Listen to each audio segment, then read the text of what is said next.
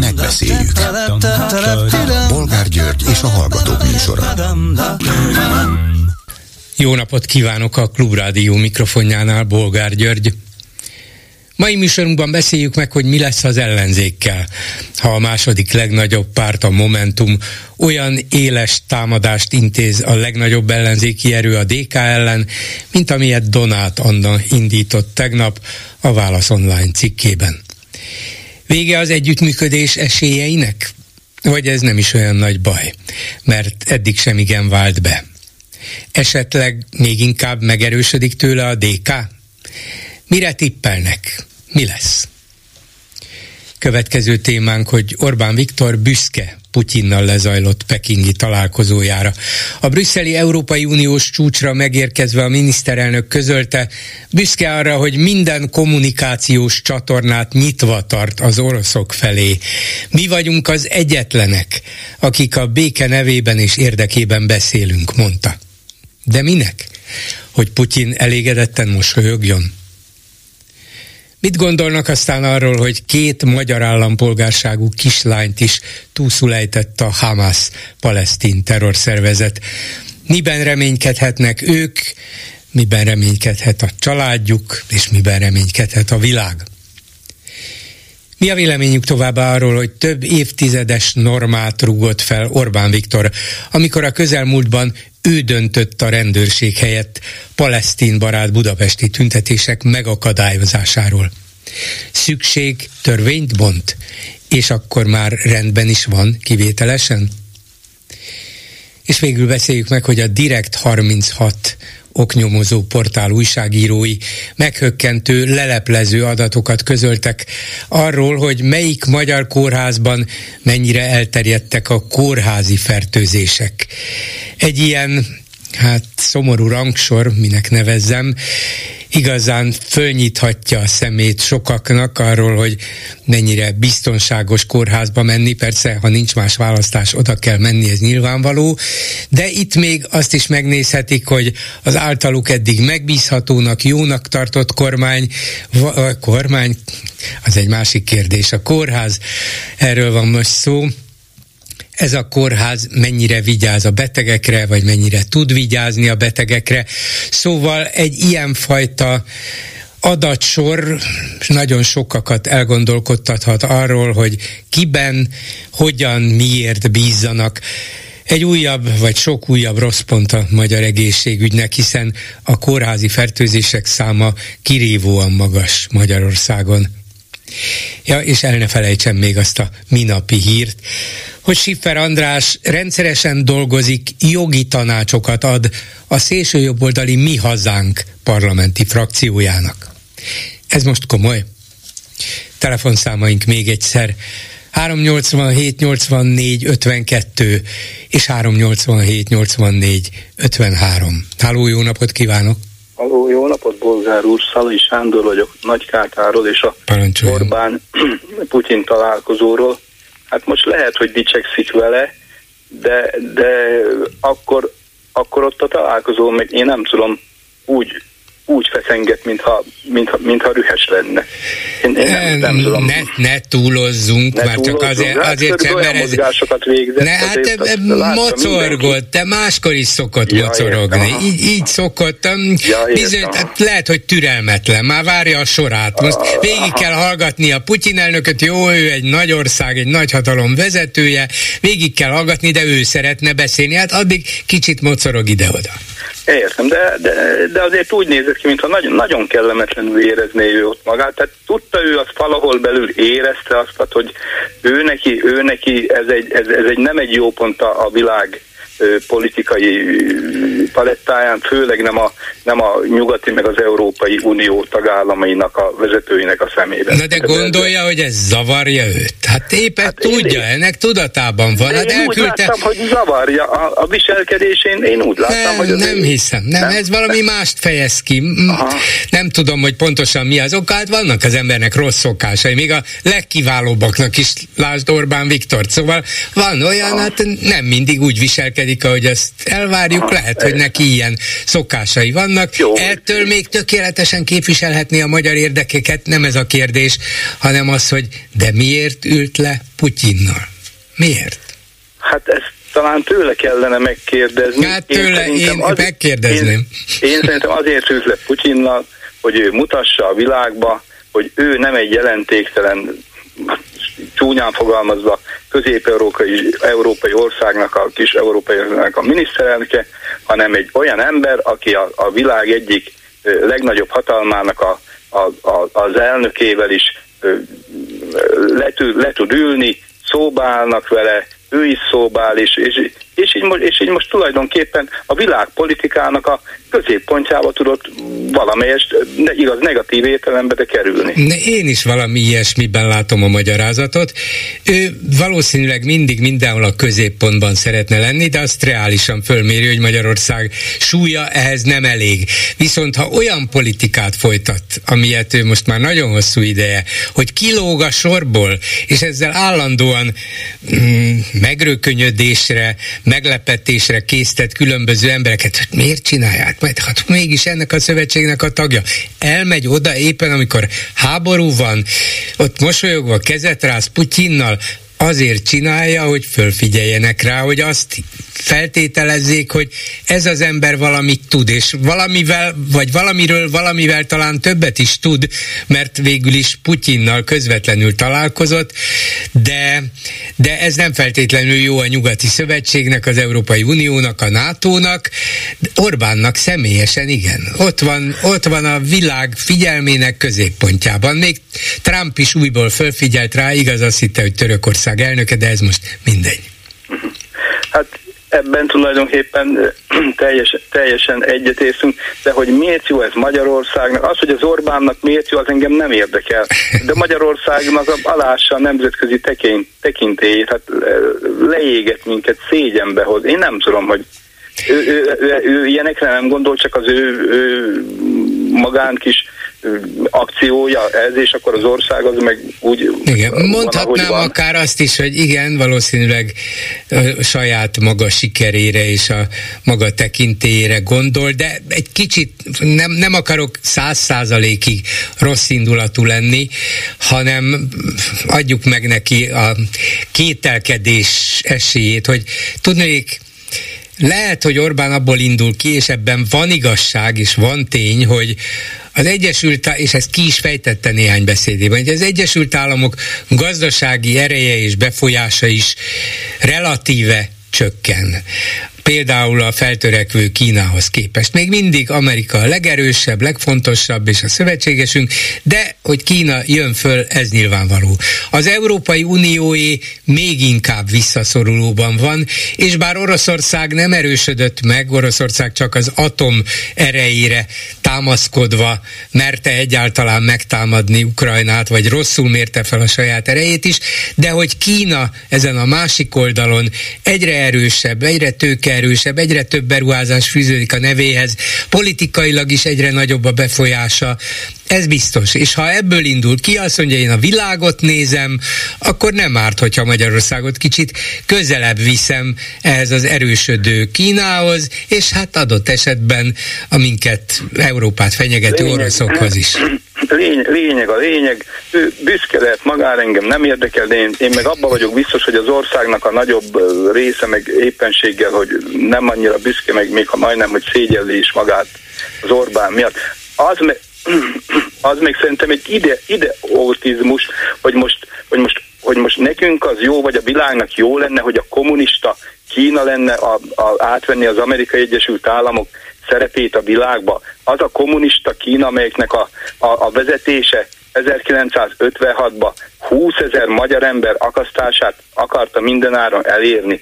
Hát mi, mi, mi van Kínában? Jó, hát az Mao Zedong ja. volt, ez, ez jó, nem annyira jó, a, pár, a párt ugyanaz gyilkos marad, rendszer ez a mostani. Persze, és, és a mostani vezető, az a Xi Jinping, mit csinált? Megválasztotta magát életfogytiglanra, ha ott bír maradni. Ez, azt, ez, ez, ez, ez aztán tényleg a demokráciának a legfelsőbb szintje. Hát ha nekünk az kell, hogy az lenne jó, hogy a Kína legyen a, a legbefolyásosabb az ország, a világban. Szerintem ez egy téves nézet, Pe- nem? Én szed, dehogy is nem. Teljesen téves nézet, Magyarországnak ártó nézet, bizonyos előnyöket akár lehet Mm, kiharcolni, vagy ki izzadni, vagy ki könyörögni a kínaiaktól, hogy fektessetek be nálunk, mert mi azért jobban szeretünk benneteket, mint a, mint a csehek, vagy a franciák, vagy a németek, vagy a, akárkik, és akkor lehet, hogy valami ebből be is jön. Azt mondanám, hogy egy bizonyos határig talán van is értelme játszani egy ilyen kisországnak is, hogy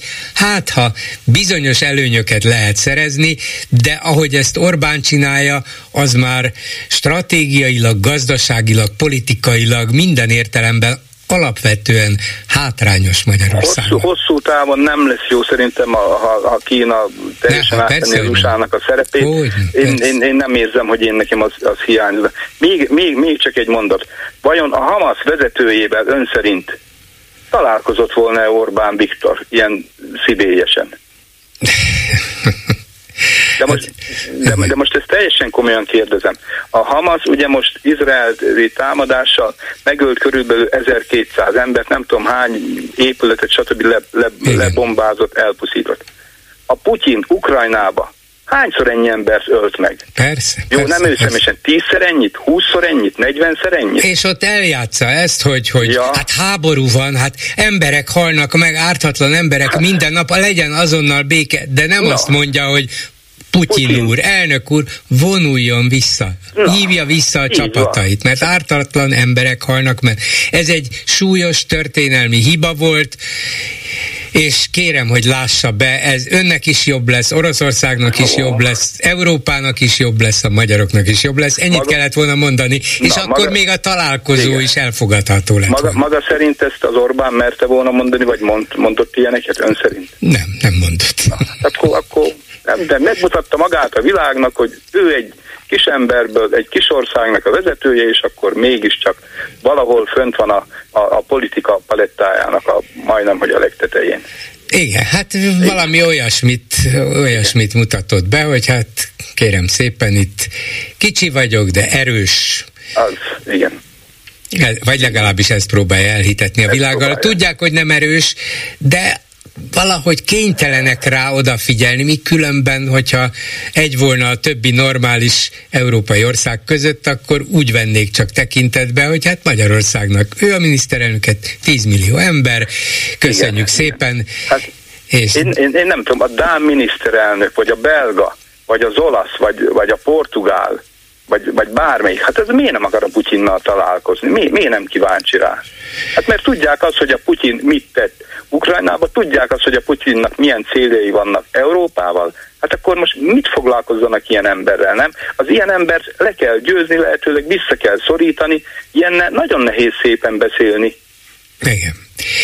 Igen, igaza van, nem is tudok, nem is akarok vitatkozni önnel, nekem is ez a véleményem, csak Orbán politikai lelkületébe akarok, vagy, vagy próbálok belenézni, és abból azt olvasom ki már, amennyit látok belőle, hogy, hogy ő itt a saját politikai szerepét akarja valamilyen módon fölnagyítani, és bizonyos szempontból, bizonyos határig sikerül is neki, sajnos. Igen. Köszönöm szépen, viszont hallásra. Viszont hallásra. A telefonnál pedig Komáromi Zoltán, a DK országgyűlési képviselője, Árnyék kormányának egészségügyi minisztere. Jó napot kívánok! Jó napot kívánok! Nekem nagyon meghökkentő volt azt amit a Direkt 36 oknyomozó tér, tényfeltáró portál újságírói ma nyilvánosságra hoztak. Egy hosszabb és több részre tervezett tulajdonképpen leleplező cikksorozatról van szó, de a mai részletben közzé tettek egy adatsort arról, hogy a kórházi fertőzések, amelyek Magyarországon különösen elterjedtek a többi európai országhoz képest, melyik kórházban, mennyire, milyen módon, szóval jó nevű kórházak jelentek meg itt a rangsorok érén különböző kórházi fertőzöttségek elterjedéséről, és ebből azt a következtetést vontam le, hogy hát egy ilyen adatsor nem csoda, hogy nyilván, vagy megpróbálták eltitkolni a nyilvánosság elől, de valahogyan sikerült nekik megszerezniük olyan adatokat, amelyekből ezeket össze lehetett állítani. Szóval egy ilyen adatsorból könnyen meginkhat, megrendülhet a, a betegek vagy a potenciális betegek, páciensek bizalma a kórházakkal szemben. Szóval nem félreértés ne esik, nem azt mondom, hogy éppen ezért felelőtlenség egy ilyet nyilvánosságra hozni, nem, nagyon is fontos, hanem azt értettem meg, hogy Hát valószínűleg ezért titkolják, ezért nem mondták meg, hogy hol, mennyi, mikor, mert, mert ez, ez leleplező ön is úgy érzi, hogy ez egy nagyon súlyos és bizonyos értelemben új szintet jelent abban, hogy leleplezze, hogy mi folyik a magyar egészségügyben? Uh, ambivalens vagyok, mert ennek nem szabadna leleplezőnek lenni. Minden normális országban fölmegy az ember a megfelelő honlapra, akkor kórházra és kórházi osztályra lebontva visszamenőleg tíz évre le tudja saját magának tölteni, hogy azon a kórházi osztályon voltak-e kórházi fertőzések, milyen típusúak voltak, milyen kimenetelőek voltak, milyen intézkedéseket tettek, hogyha magas volt a, a arány, hogy ez javuljon, és ez bevált-e, benne van az, hogy milyen műtéti kockázatok voltak, milyen műtéti szövődmények voltak. Ezek legtöbbször le vannak bontva orvosra. Tehát meg tudom mondani, hogyha nekem sértműtétre kell mennem X kórházba, és én Y ö, sebészről hallottam jókat, hogy majd ő vele szeretném megoperáltatni, akkor utána tudok nézni 5-6-8-10 évre, hogy az illetőnek voltak-e újraoperálandó betegei, voltak-e műtéti szövődményei, volt-e esetleg halálos szövődmény, és ez egyébként nem akkora nagy kunst, és itt amit mond a kormány, az egyszerűen a butaságnak a hazugsága. Tehát ők annyira dilettánsak ehhez, hogy még föl se tudják mérni, hogy milyen jelentősége lenne annak, ha ezek az adatok nyilvánosságra kerülnének. Mert az első évben lehet, hogy riasztó. Viszont a következő évben lehet, hogy a népességnek a nagy része, az okosabbik része azt mondaná, hogy oké, okay, rendben van, ez volt. Mi lett? Mit csináltatok? Én ezért is mondom, hogy ne essék félreértés, nem azzal van bajom, hogy a Direkt 36 egy éves munkával egy, egy mások által kikért adott sorból tudta ezt végül kiszámítani. Jellemző, hogy hogy bújtatják az adatokat egyébként, ez is, hogy Így egy van. évig hát kellett dolgozni. Figyelem most már negyedik, ötödik éve, és jelenleg olyan 2020-as, 21-es adatokhoz lehet hozzájutni európai forrásokból. Igen, ez a döbbenetes. Európára, tehát az SCDC-nek lejelentik, mert nem tehetnek mást, hogy lejelentik, az LCDC megcsinálja ugye a saját európai körképét, és ebben kell visszafejteni tulajdonképpen Magyarországi adatokat, ahelyett, hogy kiállnának a nyilvánosságra, azt mondják, hogy emberek, egy, most jelenleg erre vagyunk képesek, de ezt és ezt és ezt és ezt fogjuk csinálni, hogy jövőre ennél jobbak legyünk. Ehelyett ők sunnyognak, és mondom, ez a dilettantizmusból eredő, a butaságból eredő ö, ö, reakció, amit csinálnak, hogyha nem beszélünk róla, akkor valószínűleg nincs. Ez amikor az óvodás gyerek elrejti a összetört, mit tudom én, csészét, és akkor azt hiszi, hogy az nem fogja senki keresni. De ezért szóval is gondolom, ezért is gondolom azt, hogy ez a most nyilvánosságra hozott adatsor, hát nem tudom, hogy mennyien hajlandók elolvasni, de azért ennek a híre terjedni fog a következő napokban. Ez tulajdonképpen döbbenetes hatású, mert ott van leírva, hogy ez, is, ez a kórház ilyen és ilyen fertőzésekből ennyit és ennyit ennyit jelentett, ez áll a rangsor élén, ez a negyedik, jé, egy ilyen neves kórházban ennyi fertőzés, szóval ez, a, amikor először látja az ember, akkor azt mondja, hogy te jó ég is, ezeket titkolják, hát hogy van ez? ön optimista. Magyarországon a betegeket ez nem érdekli. Ha valaki Fidesz rajongó, Fidesz hívő, az egyszerűen azt mondja, hogy ez merő hazugság, nem érdekli, és képes befeküdni egy olyan kórházba, ahol egyébként mondjuk 15-ször annyi a kórházi fertőzés, és mondjuk 5-ször annyi a halálos szövődmény, mert ő hisz abba, hogy a Fidesz minden ö, jól csinál.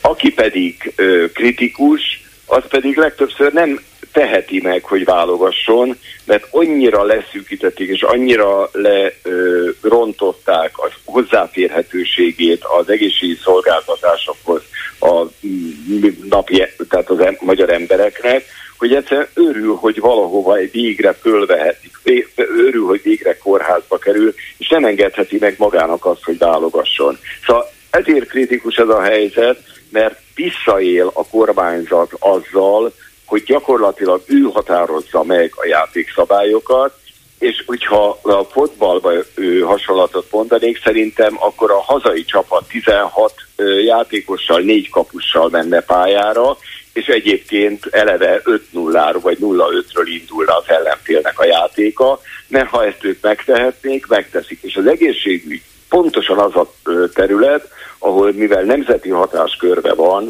olyan ö, egyébként, ö, hogy mondjam, ö, tehát vérforraló intézkedéseket hoznak nap, mint nap, amit a szakma ö, már alig akar elfogadni, és nem véletlen, hogy a fiatal, jól képzett szakemberek, illetve a 35-45 év közötti korosztályra mondom, még mindig menekülnek Magyarországról, mert egyszerűen nem csak a fizetések, hanem maguk a viszonyok olyanok, hogy képtelenség normálisan gyógyítani. Házi orvosok ö, elérték azt, hogy 1 millió 100 ezer embernek nincs házi orvosa, mert a fiatalok nem jelentkeznek házi orvosnak, és úgy néz ki, hogy kihalásos alapon nem tudják azokat a körzeteket se betölteni az önkormányzatok, ahol effektíve megbetegedett, vagy meghalt a házi orvos és olyan iszonyat ö, problémák adódnak akár ebből is, de akár a járóbeteg ellátásból is. És ami intézkedéseket hoznak, abból is látszik, hogy dilettánsok, ugyanis ezek az intézkedések nem úgy javítanák a helyzetet, hanem tovább rontják. Visszatérve a fertőzésekre.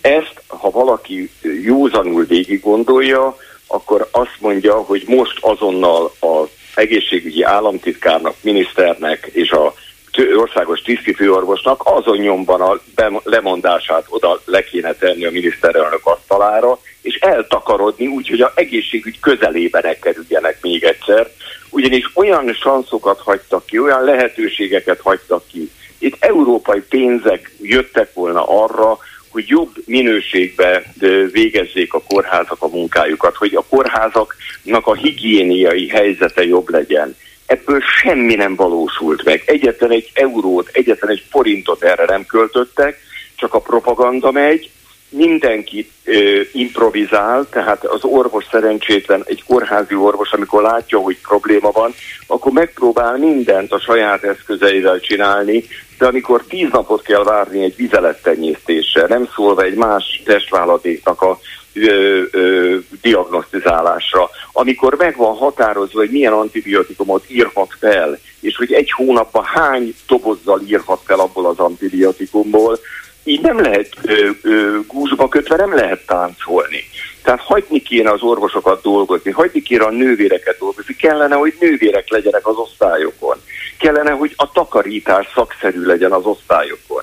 Egy sebészeti osztályon, ez saját tapasztalat a nyárról, egy 50 ágyas korteremben, vagy osztályon éjszaka egy szakképzett ápoló van, naponta egyszer takarítanak, és ez a takarítás ez olyan ö, hatásfokú, hogy gyakorlatilag az asztalon és minden ö, felületen áll a por, mert az, arra nem terjed ki a takarítás, hogy azt fertőtlenítővel letakarítsák, ugyanazzal a takarító eszközzel takarítják a fürdőszobát, mint a kortermet, és amikor rákérdeztem arra, hogy hát ne arra ugyan, de van valamilyen technológiai leírás, akkor ők azt mondták, hogy minket Jászberényből küldtek ide takarítani, mert hogy a most az ő cégük ezt a tender, és egyébként ők 60 ezer forinttal kevesebbet kerestek, mint ha Jászberényi kórházat takarítanák, Ehelyett minden nap egy órával többet kell nekik utazni, mert busszal hozzák őket Budapestre, és egyszerűen látszott rajtuk, hogy unják végtelenségig, és semmiféle minőségbiztosítási szabályt nem követelnek meg tőlük. Akkor mit várunk? Hát nem, nem, nem tudom, de tényleg ahova, ahova néz az ember a, a, a házi orvos hiánytól kezdve a kórházi fertőzéseken át, vagy hogy a kórházak adósága már a 100 milliárd forintot is meghaladta ebben az évben, tényleg a katasztrófát lehet látni, már pedig az egészségünkről és az életünkről van szó. És ez bármennyire eljut is a magyar közvéleményhez, ahogy ön mondta az elején, nem változtat semmit, mert, mert az emberek jelentős az része úgy gondolja, vannak. hogy majd Orbán Viktor meggyógyítja az oktatással is rengeteg ember elégedetlen, de a tanárok nem mernek tüntetni, a szülők, a diákok meg nem mennek olyan számba az utcára, hogy kiköveteljék a kormánytól azt, hogy végre valamit csináljanak már ezen. A jövő nemzedéket áruljuk el ezzel, ki lesz tíz év múlva, ki fog tudni jelentkezni orvosi egyetemre, vagy mérnöki karra, vagy akár pedagógusnak. Hát nem lesznek képzett, érettségizett gyerekek, akik tudnának felső oktatásba elmenni, és ott meg tudnák tanulni a szakmát, hogy majd a következő generációt tanulják, de ugyanígy egyébként az orvos, a gyógyszerész, az ápoló, hát 15 ember jelentkezett idén a közegészségügyi és járványügyi felügyelőnek. Ez egy nagyon fontos főiskolai szak.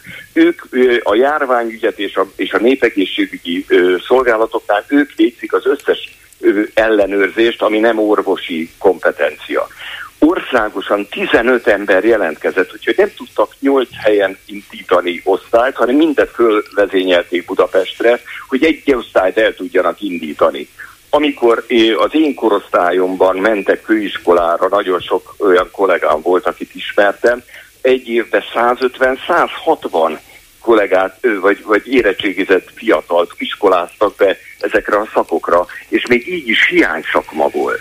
Tehát egyszerűen leépítik az egészségügyet, nincs szakember, és akkor a lakosság meg csöndbe tűri, hogy ő vele ezt csinálja. Mert valószínűleg az van mögötte, hogy ez egy állapot, egy látványosan romló, de mégiscsak állapot, nem egyik napról a másikra fertőződőknek meg a kórházban, miközben valamelyik betegségüket éppen gyógyítani próbálják, hanem hát itt látjuk most ezeket a lesújtó adatokat, meg azt, hogy hi, a legjobb nevű kórházakban is milyen gyakori, de ez mégis csak egy állapot, és nem tegnap történt, és nem egyszerre százezer emberrel, hanem, hanem sok év alatt ennyi ezer vagy tízezerrel, és ezt valahogy könnyebb elfogadni, van nem? Már, minden családban van már olyan családtag, vagy közeli rokó, vagy ismerős, aki emiatt hal meg. Minden családban. Akkor miért marad csöndbe a, a, a, a lakosság? Hát mindenkinek ki kéne követelni, hogy egész életében fizeti az adót a járulékot. Ezért neki tisztességes egészségügyi ellátás járna. Azon kívül, hogy az egészségügyi, az egészségügyi államtitkárnak be kéne nyújtani a lemondását, mi volna a teendő, amit egyébként még pénz nélkül is meg lehetne csinálni, hozzák nyilvánosságra a meglévő adatokat, akár kórházi fertőzésekről, akár arról, hogy egy, egy kórházban hogy gyógyulnak meg a betegek, a műtöttek, és így tovább. Szóval ez, hogy legalább tisztán lehessen látni, hogy mi hol megy és hogy megy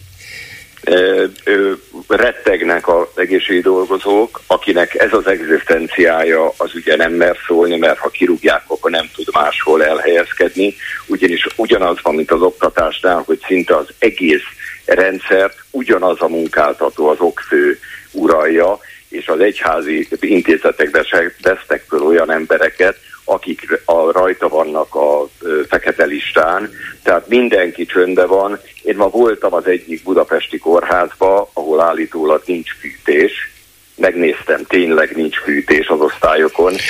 Me- megnevezhetjük, ez a János kórház volt az elmúlt hetekben, nem? Kórház.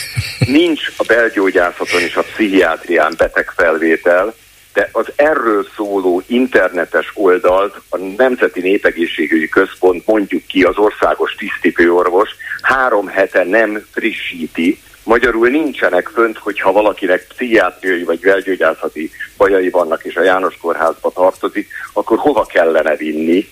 Tehát olyan, olyan fajta, és, és beszéltem kollégákkal, akik pulóverbe, zakóba, kabátba dolgoznak, mert nincs fűtés, 16 fok van bent az osztályon, mint ahogy kint az És akkor még szerencséjük van, mert ilyen tavaszias őszünk van.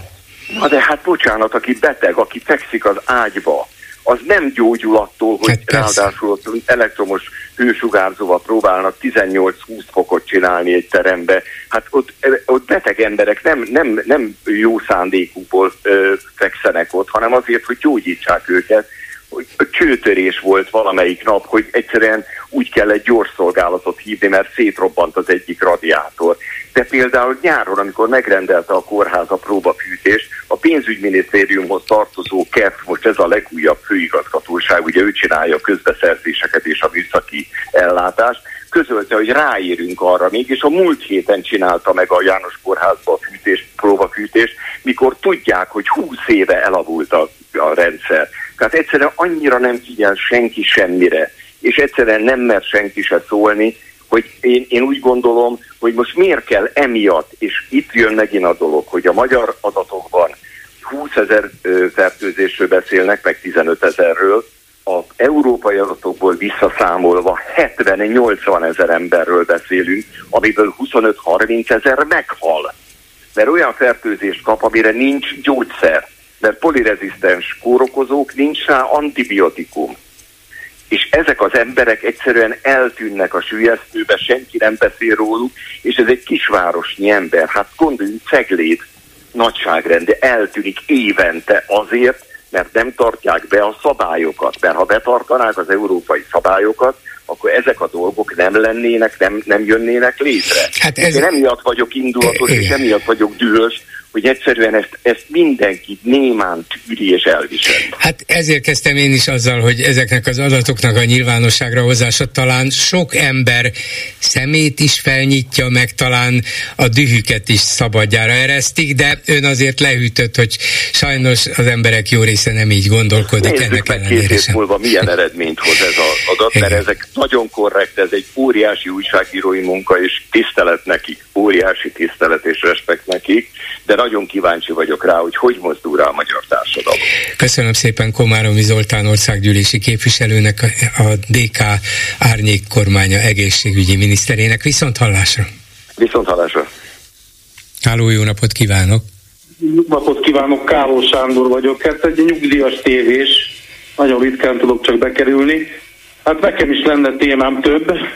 Anyukám is délfertőzésbe halt meg, Hát nem akarom hosszan ecsetelni, János kórház megműtötték, elesett comnyaktörés, azt mondták, hogy abban nem lehet belehalni, egy hét után megműtötték, akkor két hét múlva hazajött, és egy hét múlva dekómált, elvitték a kórházból, megállapították azt, hogy délfertőzésbe kilukadt a, a bele, megműtötték, három nap múlva meghalt. Ő nincs benne a statisztikában, mert itthon lett rosszul. Hát igen. Igen, szóval az a nyilvánvalóan a statisztikákkal is lehet így úgy játszani, de legalább azok a statisztikai adatok, amelyeket valamilyen európai kontroll alá vesznek, és, és úgy lehetne őket nyilvánosságra hozni, miért nem nyilvánosak, hogy az emberek legalább hogy az embereknek legyen valamilyen fogalmuk arról, hogy hova mennek ott, milyen veszélyekkel néznek szembe, és hogy az egész egészségügyi vezetés ennek alapján lépjen valamit, vagy legyen rá kényszerítve a lépésekre. Oké, okay, rendben van, de én Pátyol lakom. A János kórházhoz tartozik Páty. Akkor hogy menjek el Miskolcra, hogyha ott jobb az ellátás? Sehogy. Hát igen, igen, igen. Sehogy.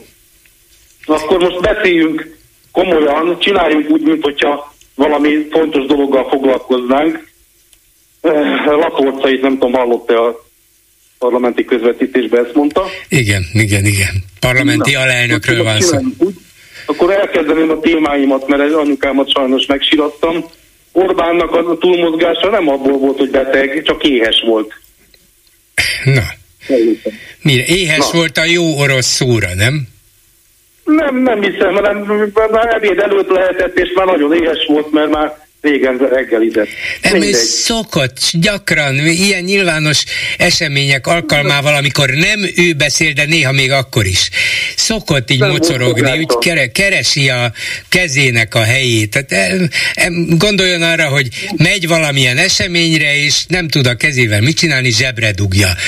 Ez egy rossz szokás. Szerettem volna mondani a televízióknak, de nem telefonálok be 400 forinti az ATV-be, hogy várjanak össze egy összeállítást.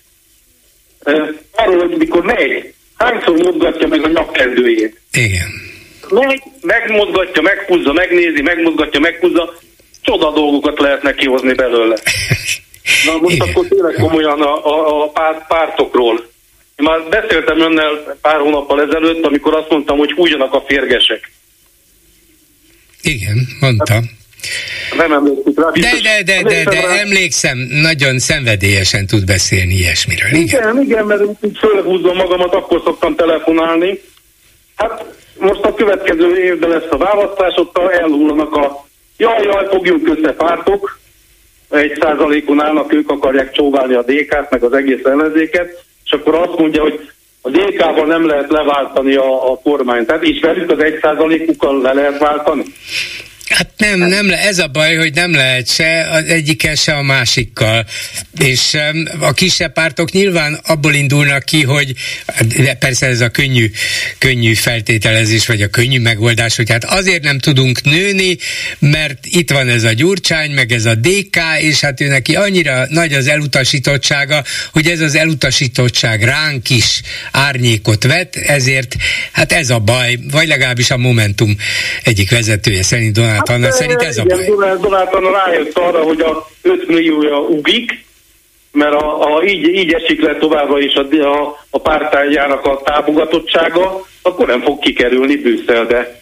És akkor visszajöhet egy-két milkáért a, a, a Momentum párt igazgat, vagy párt társelnökének, vagy valaminek, de nem megy, nem megy ki Brüsszelbe. És ezért elkezdett, hogy most akkor bekeményítünk. Hát ez undorító, hogy jobban jobban gyurcsányozik az összes ellenzéki minipárt, meg kispárt, meg kicsit nagyobb párt, mint a Fidesz. A Fidesz ma alig gyurcsányozik. Á, ne, azért, azért ne becsülje le őket.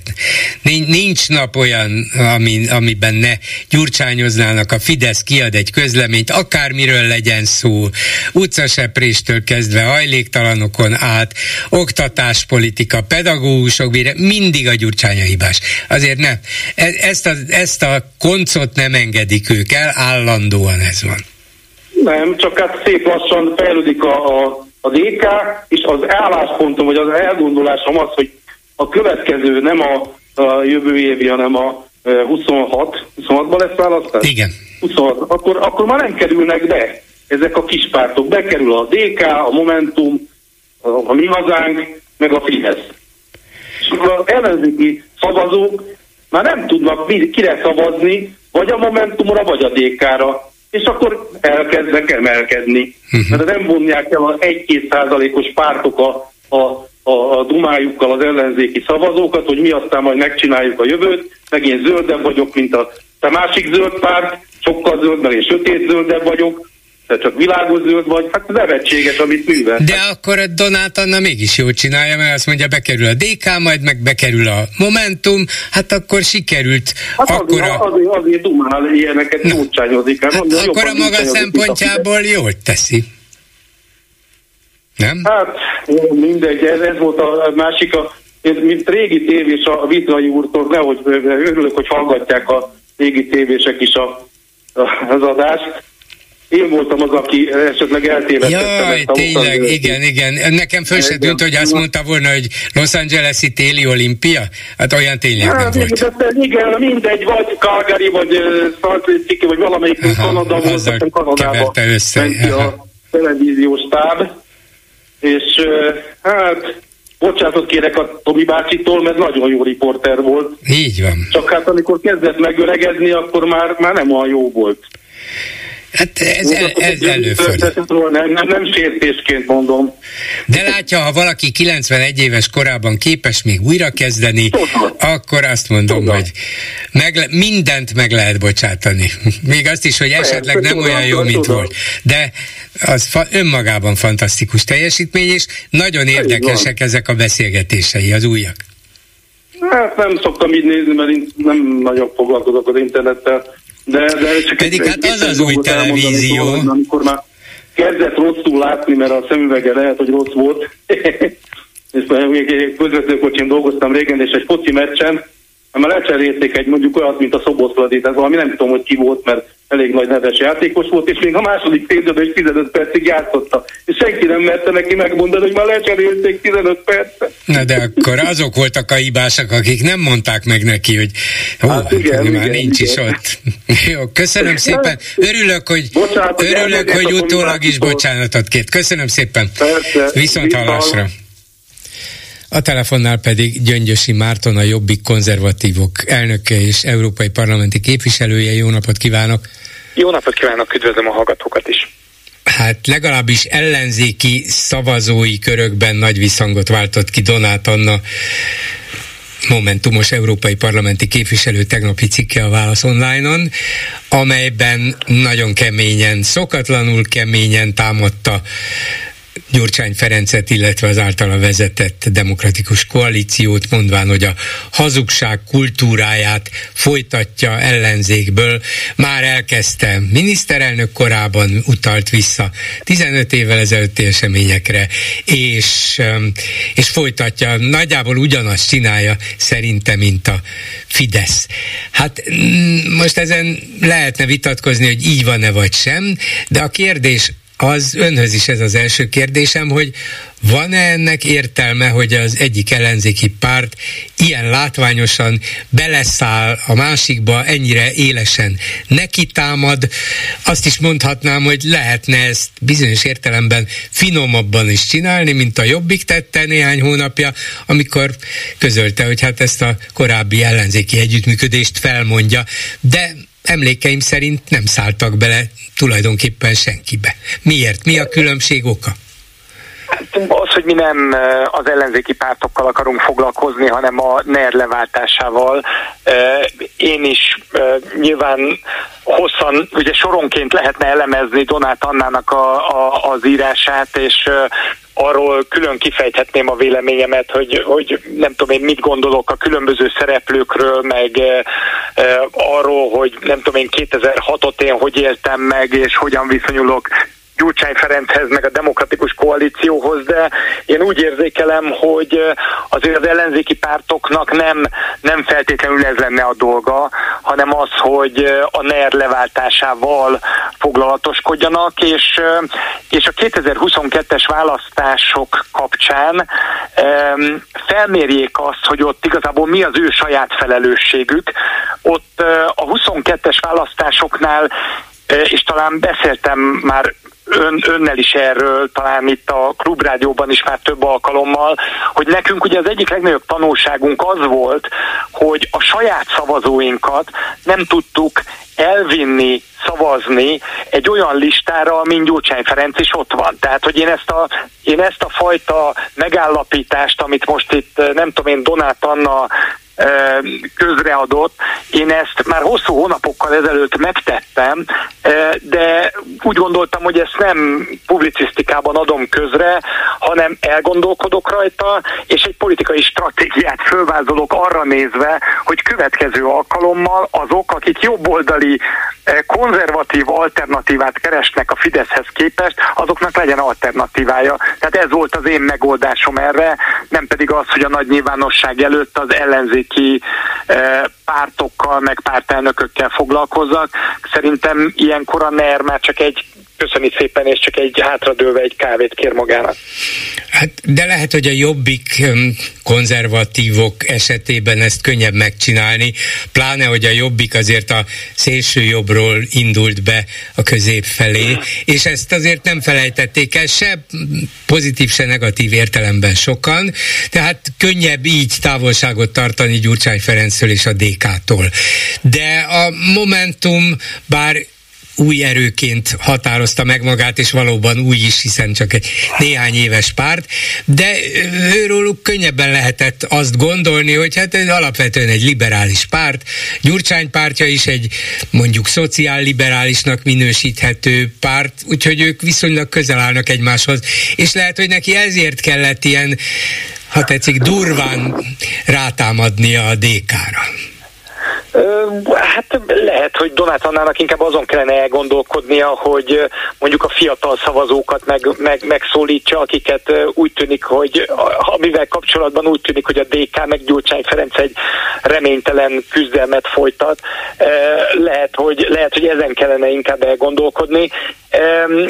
És hát ugye, ha már itt tartunk, tehát az a fajta munka, tehát ugye Donát Anna cikkét olvasva egy kicsit ilyen így felsejlik némi frusztráció, és lehet, hogy ezt igazából nem neki kellene, neki kellene ugye az ilyen felvetéseket megtenni, hanem, a, hanem nem tudom, a sajtónak, meg a, meg a, a, a médiának kellene ugye ezt a típusú munkát elvégezni, ahogy hát nem tudom, nekem is gyakran kell számot adnom arról, hogy hát tíz évvel ezelőtthöz képest mit, hogyan gondolok. Hát lehet, hogy jó lenne, hogyha Magyarországon is olyan média viszonyok uralkodnának, ahol mondjuk nem tudom én Gyurcsány Ferenctől néha megkérdezné valaki azt, hogy hát 2006-ban, eh, amikor azt állította, hogy eh, hazudtunk éjjel, éjjel-nappal, eh, és eh, bizonyos értelemben meghamisítva a statisztikákat, elcsalva választásokat, vagy megtévesztve a választópolgárokat kerültünk hatalomra. Ő ezek után miért nem, miért nem gondolja úgy, hogy inkább nem tudom én szőnyegszövéssel kellene töltenie a hátralevő időt, miért gondolja azt, hogy neki a közéletben kell rontani a levegőt. Tehát nem tudom, hogy például egy ilyen kérdés elhangzott-e 2006 óta a, a, a, a nem tudom én, a, a, a médiában, vagy akár a magát függetlennek és ellenzékinek nevező médiában, vagy hát nem tudom, és akkor így mehetnénk végig. Tehát nagyon jó lenne, hogyha például az ellenzék hitelessége tekintetében nagyon jó lenne a például a, a független ellenzéki média az mondjuk Karácsony Gergelytől, meg Márkizaj Pétertől megkérdezni, hogy az a bizonyos 4 milliárd forint, ami eltűnt a kampányba, az, az hova lett. Nem én lennék az egyedüli magát ellenzékinek nevező szereplő, aki ilyen kérdéseket föltesz, vagy nem tudom én Ungár Pétertől se nekem kéne megkérdezni, hogy döntse már el végre, hogy akkor most ellenzéki pártot vezet, vagy, vagy üzletember, akinek a cégétől bérli a, a, a mezőgazdasági minisztérium az irodáit, és akinek a közös családi villájában tölti Orbán Viktor igen, a nyarait. Igen, igen. Jó Tehát, kérdéseket hogy, hoz föl, szó se róla, nem, nem vagyok ellenzéki politikus, de mondjuk az úgynevezett ellenzéki vagy független médiának része vagyok, ez kétségtelen. Úgyhogy igen, Ungártól is meg lehetne ezeket kérdezni, néha azért meg is kérdezik, ő pedig ügyesen, hát, ügyesen, kikerül, pedig... ügyesen kikerüli a választ. Hát hogy, hogy miért az, kéne az, az neki szé... dolga, hogy olyan Igen. kellemetlenül, vagy úgy kérdezzék meg, ahogy tőlem szokták megkérdezni a, a, a múltbeli dolgokat. Tehát Igen, Igen. Csak ezt nem, ezt nem hallom, úgy érzékelem, hogy, hogy, hogy ez valahogy egy kicsit ilyen hát Vagy lehet, hogy mindig hogy... meg kell kér, mindig meg kellene kérdezni Ungártól, hogy jó, ön már többször választ adott arra, de mégis hogy van az, hogy minden áldott nap önnek személyesen is profitot hoz a jelenlegi rendszerrel való gazdasági, és ki tudja milyen együttműködés. Hát tehát azért a, a, a nyugati civilizált világ azért ismeri azt, hogy hogyan lehet a összeférhetetlen helyzeteket feloldani. Tehát, tehát azért ezek nem olyan bonyolult dolgok, és nem hiszem, hogy Ungár Péter mondjuk éhen halna, hogyha, hogyha nem tudom én a családi vállalkozásból ki kellene vonulni, és akkor nyugodtan politizálhatná, és nem politizálhatná, és nem érné szó a ház elejét, de mondom, még egyszer mondom, ezeket nem nekem kell firtatni, mert nekem ezzel nincs dolgom. A választók eldöntik, meg a média fölteszi a mindenki mhm. számára a kellemetlen kérdéseket, csak amikor azt látom, hogy nem tudom én a, a a, a, az én pártomnak, meg nekem személy szerint tud kellemetlenséget okozni a média, akkor más ellenzéki szereplőknek De, de szerintem Gyurcsánynak is sokszor föltette a, az ellenzéki vagy független média, hogy miért nem vonult vissza, miért ragaszkodik ahhoz, hogy itt legyen a politikában, vagy ha a kérdést nem tudták is föltenni, akkor legalább megírták a véleményt, hogy mennyivel jobbat tett volna az ellenzék esélyeinek, ha Gyurcsány visszavonulna. Ezt ma is szerintem számtalanszor olvashatja. Hát lehet, de azért, azért nem tudom én a szereplések alkalmával, tehát azért lássuk be, hogy viszonylag kevés olyan ország van a Európában, ahol mondjuk a 2006-os őszi eseményeket követően valaki sikeres politikai karriert futhatna be, és szerintem ide nem csak a lajtán túli országokra kell gondolni, hanem ez mondjuk Romániában meg Bulgáriában se biztos, hogy ilyen Jó. Ez, ebben de... is van igazság, de hát ezt végül is nem, nem, nem külső segítséggel tette Gyurcsány, hanem részben saját erejéből, részben azzal, hogy a szavazók egy része támogatta, és hát ha ők az ellenzék legnagyobb ereje, ez egy tény, ezzel önöknek is számot kell vetniük. Hogy Persze. hogy kezelik, milyen választ adnak rá, az egy másik kérdés, de ez van. Persze, persze, nem, nem is panaszként mondtam, tehát én, én ugye nem ezzel szeretnék foglalkozni, és uh, ugye bármennyire is fontos kérdéseket pedzeget Donát Anna, azért mégsem a, mégsem a ez, ez, egy, ez egy kellemetlen dolog, ugye politikai vetétársaknak ugye a másik, másikról beszélgetni, tehát én úgy látom, hogy ez alapvetően két, két, két szereplőnek jó, ez a NER-nek jó, meg Gyurcsány Ferencnek jó. És tehát a Momentumnak se jó? foglalkozom Gyurcsány mhm. Ferenccel. A Momentumnak, Momentumnak sem jó ez a, ez a hát kemény kritikus kérdés fölvetés, vagy inkább... De nekik is, nekik is jó. Nekik bocsánat, is jó nekik is jó, tehát uh-huh. akár, de hát nem tudom, nekem ezzel vegyes érzelmeim vannak, tehát az ilyen a, a cikket olvasva bennem egy kicsit ilyen, tehát hogy mondjam, azért nem, a, nem, nem az én stílusom így a, a, az ellenzéki pártokkal való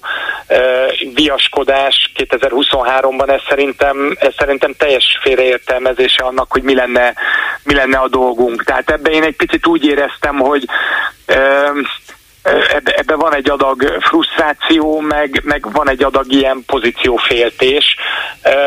Szerintem a Momentumnak jó lenne, hogyha kitalálná, hogy ők kiknek szeretnének politizálni, mert szerintem ez még, nincs, ez még nem kerek ez a történet, és el kellene kezdeni megszólítani a saját szavazóikat, és ha ezt mindenki megteszi a maga, maga térfelén, akkor a, a NER az szerintem leváltható. Szerintem a lengyel választásoknak is nagyjából ez a, ez a konklúziója, hogy, hogy lehet szövetségeket építeni, de abba minden, minden pártnak a saját választóit kell a, a döntő ütközetre elvinnie uh-huh. és megszólítania. Szóval akkor végeredményben tegnap Donát Annával is beszéltem, és ő arra jutott, hogy bármennyire keményen szitta, mint a bokról Gyurcsányt és a DK-t, meg a politikájukat, de azért a, a, a végén, amikor arra kerül a sor, ugye, amikor erre szükség lesz, reméli, hogy kezet tudnak nyújtani egymásnak, mert meg még, még mert ott van a fő ellenfél, és a NERT valóban a Nemzeti Együttműködésnek hazudott rendszert kell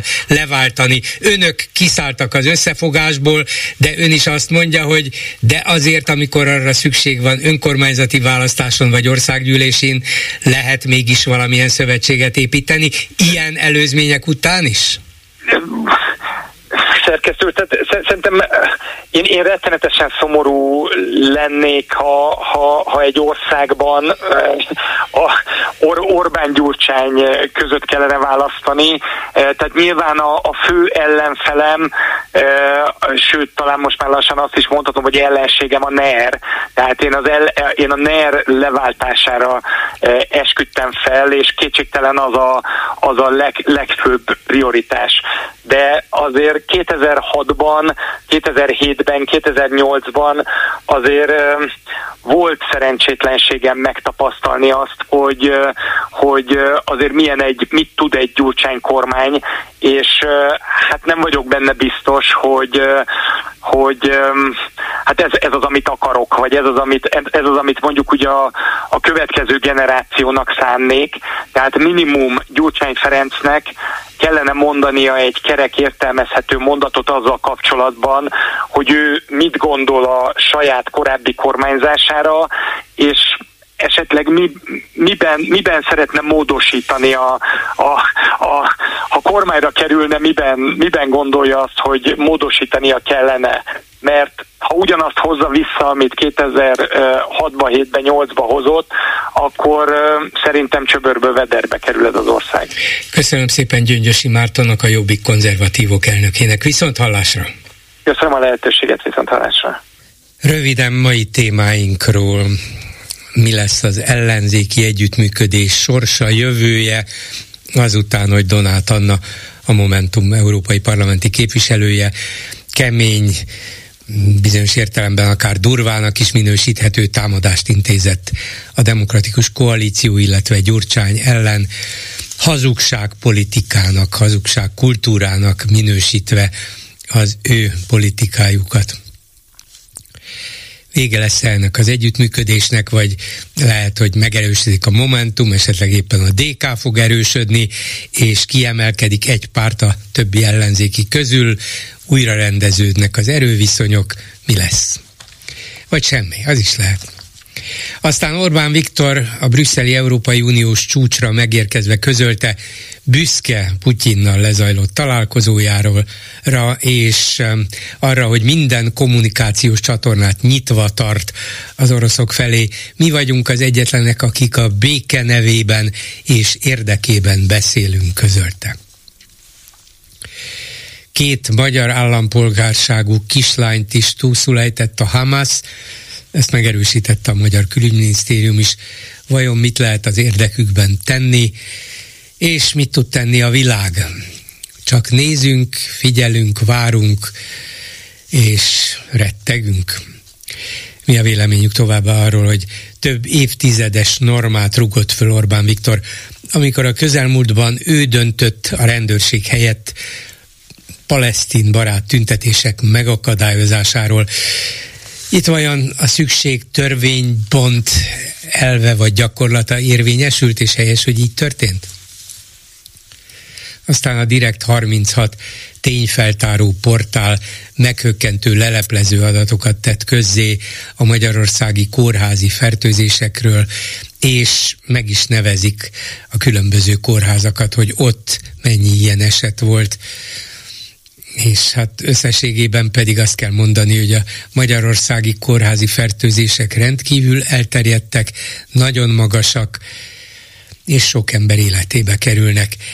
És ne felejtsük el még azt sem, hogy Siffer András rendszeresen dolgozik, jogi tanácsokat ad a szélsőjobboldali Mi Hazánk parlamenti frakciójának.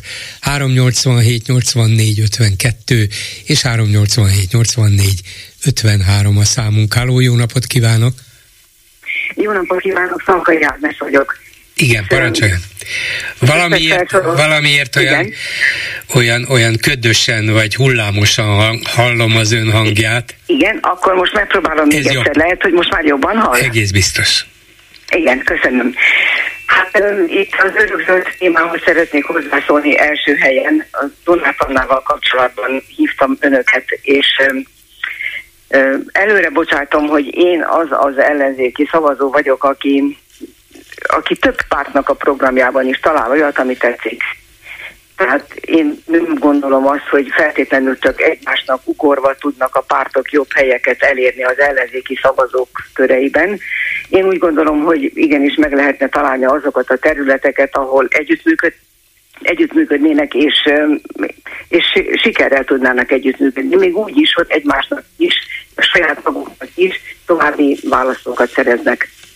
A Donát írásával és a, a, a folytatott beszélgetéssel kapcsolatban szeretnék hozzászólni, mert egyszerűen nem értem, hogy Donát Anna, aki egy fiatal és tehetséges politikus egyébként, bocsánatot kérek, úgy látszik, hogy ez a közögés nem hagy magamra, tehát nem értettem ezt az egészet, mert az írásból, ami kiderül, az az, hogy ő elsősorban ugye számon kéri a hazugságokat, és aztán a felelősségvállalásnak az elmaradását. Na most, ha valaki egyfolytában azt emlegeti, hogy hazudott a Gyurcsány, és hazudik a pártja, és még most is hazudik, és mindig hazudik, és hazudni is fog, akkor az tulajdonképpen a Fidesznek a kottáját fújja. Még akkor is, hogyha ha vannak olyan dolgok, aminek az igazság tartalmáról Donát Anna személyesen nincsen meggyőződve, de hogyha ezt így mondogatja, akkor ő pontosan abban a sorba állt bele, amelyiket már régóta mondjuk, és amiről régóta tudjuk, hogy nem igaz, ezt meg mi tudjuk, akik odafigyeltünk és elolvastuk a beszédeket, és annak idején, amikor a, a, a világválság volt, akkor azért hát lehetett figyelni, hogy mi van. Egy biztos, ekkora infláció akkor nem volt. És még sok mindent mondhatnék, hogy mi minden nem volt, aminek most a nagyon káros követ érezzük minden nap a bőrünkön és a mindennapi életünkben. Hát igen, e- e- ekkora állami túlhatalom, vagy egyszemélyi túlhatalom, mint ami most van, minden Orbán Viktortól függ, a demokrácia igen. intézményeit leépítik, abszolút nem tartják szükségesnek mások véleményét, vagy annak megvitatását, úgyhogy az történik, amit Orbán Viktor akar, ez már egy majdnem diktatórikus állapot, vagy legalábbis egy egyszemély függő autokratikus állam, hát ilyen nem volt a gyurcsányi időszakban, és ez nem hazugság. Hogyha ezt hát, or- gyurcsányék mondják, nem hazudnak. Ezzel, ezekkel a kijelentésekkel, ezt nagyon helytelennek tartom. A másik pedig ugye a felelősségvállalás elmaradása, hogy a 2022-es választási kudarc után, hát az, az első már, már az első megjelenése után már érezhető volt és tudható volt, hogy több párt nem szívesen működik vele együtt. És nem azért, mert ő egy rossz ember lenne, vagy rosszat akarna, hanem azért, mert már eleve a kiindulási pont nagyon és volt, hogy ő magát jobboldali politikusként beállítja, és az úgynevezett vagy baloldali mondott pártok élére akar állni. Tehát az egy elég kusza helyzet volt, és hát gondolom, hogy nem csak a magánemberek, hanem a politikusok is emlékeznek erre, hogy akkor igazán támogatták Márkizai Péter, tehát az első helyen a Momentum volt akkor, még Fekete Győr András. Tehát az, hogy ők mellé állnak, amikor sajnos kudarcot vallott ez a próbálkozás, az egészen természetes. De azt nehezen tudom elképzelni, hogy miért kellett volna ö, felelősséget vállalnia mondjuk Dobrev Klárának, ebben a helyzetben, aki az egyik első miniszterelnök jelölti vita során szépen udvariasan megmondta Márkizai Péternek, hogy Péter, én téged nem tartalak alkalmas miniszterelnök jelöltnek. De hát, hát végül is megegyeztek benne, és egészen a választások napjáig formálisan legalábbis együtt voltak. Igen, hát ezt igen. a vereséget közösen szenvedték el. Márki Zajpéternek talán egy fokkal nagyobb volt a felelőssége, mint listavezetőnek, de azért mégis közös volt. Igen, valahogy nem hogy, Nagy, nagyon, nagyon elmegy a hangja most már. Nem is csak egy fél szó erejéig, hanem egy fél mondat erejéig. Ajaj, és most jobb már? Most igen, megint jobb. Ja, köszönöm szépen.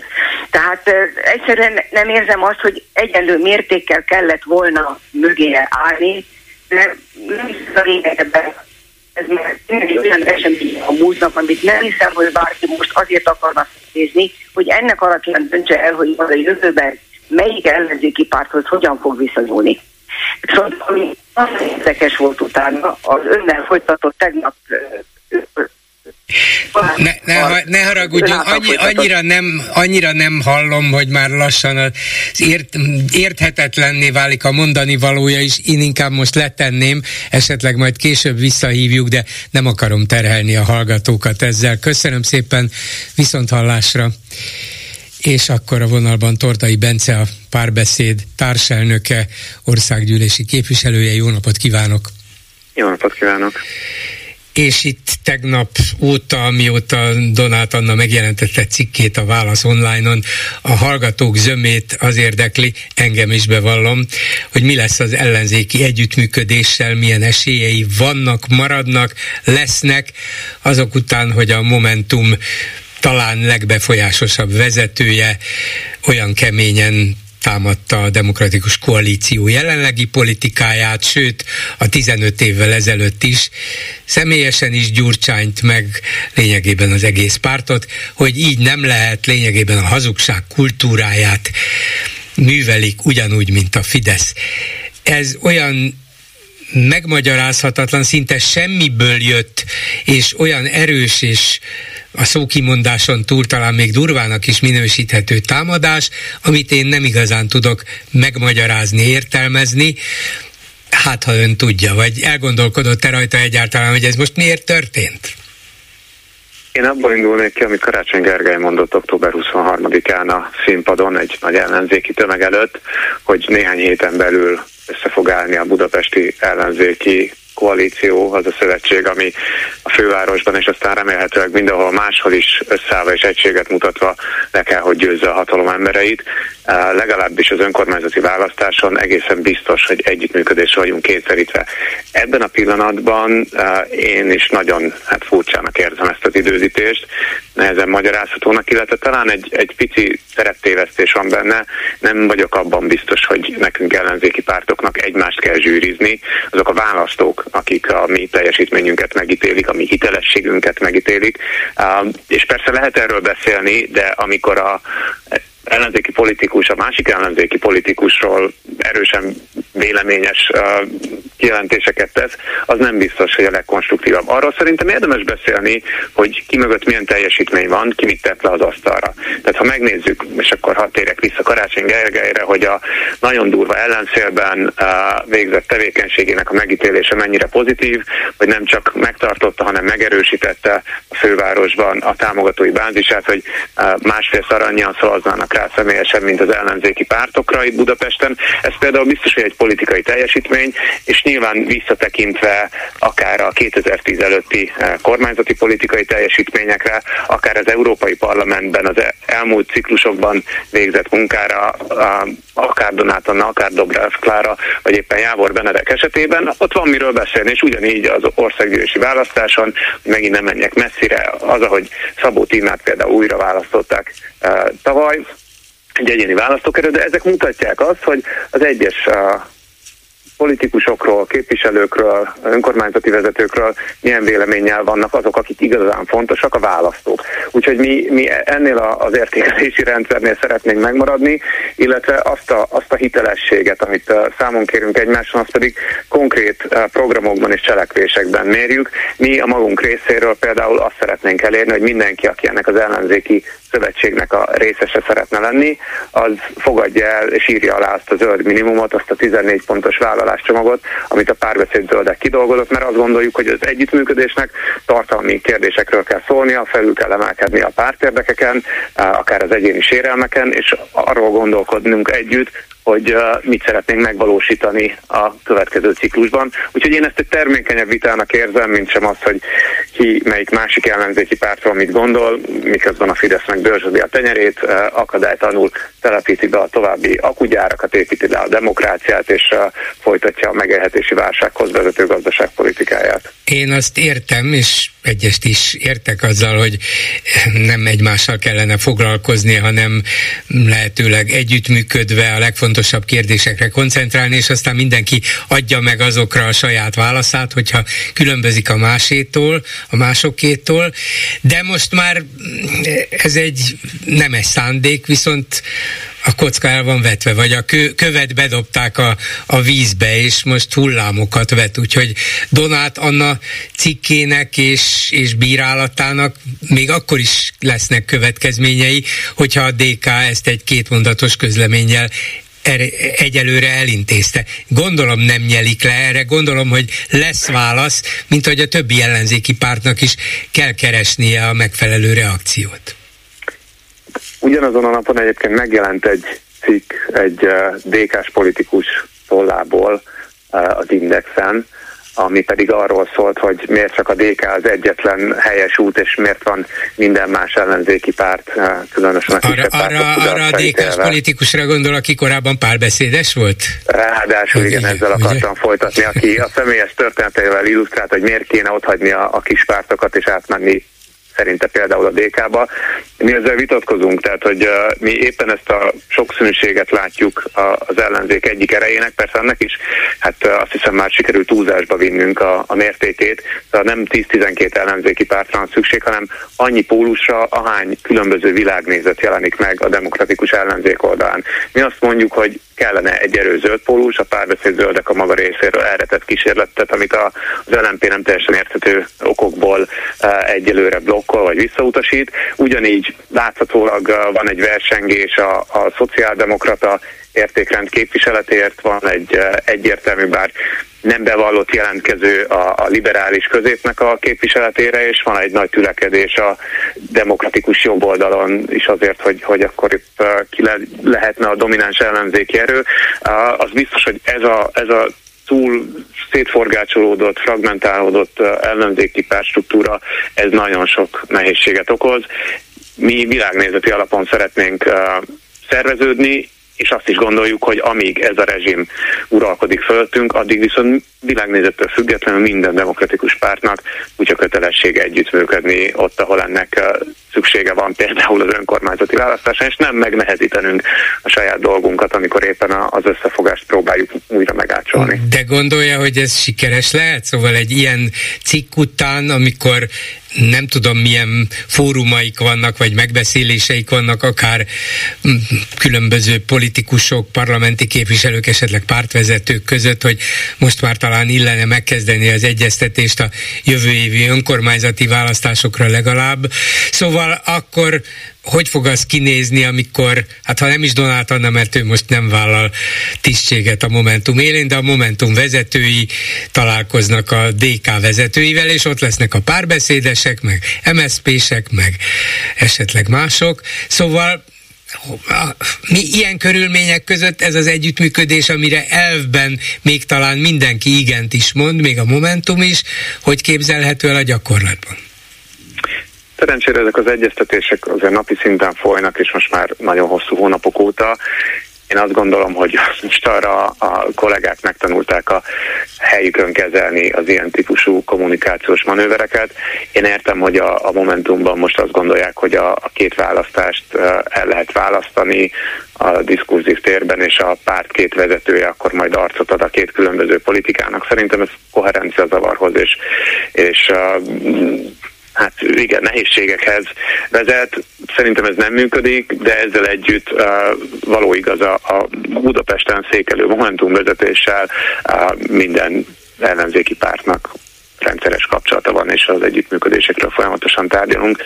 Én nem gondolom, hogy ez egy halálos döfés lenne, ez talán egy kicsit elmért uh, politikai kampányhúzás, uh, aminek van nyilván igazságtartalma, és, és vannak, vannak könnyebben vitatható állítása is. Akkor még visszatérnék arra az iménti megállapítására, hogy bár van most már 10-12 ellenzéki párt, de nagyjából négy erőcsoport, vagy négy politikailag elég világosan meghatározható csoport van, saját magukat zöldek közé sorolta van, szociáldemokrata van, liberális és egy ilyen jobb-közép társaság, de hogyha a 10-12-ből ez a négy jönne létre, akkor akkor mi lenne? Akkor közelebb kerülnének a megoldáshoz? Hát négy párt vagy tizenkét párt, azt kell mondanom szinte ugyanaz a helyzet, mert, mert ugyanúgy ebben a választási rendszerben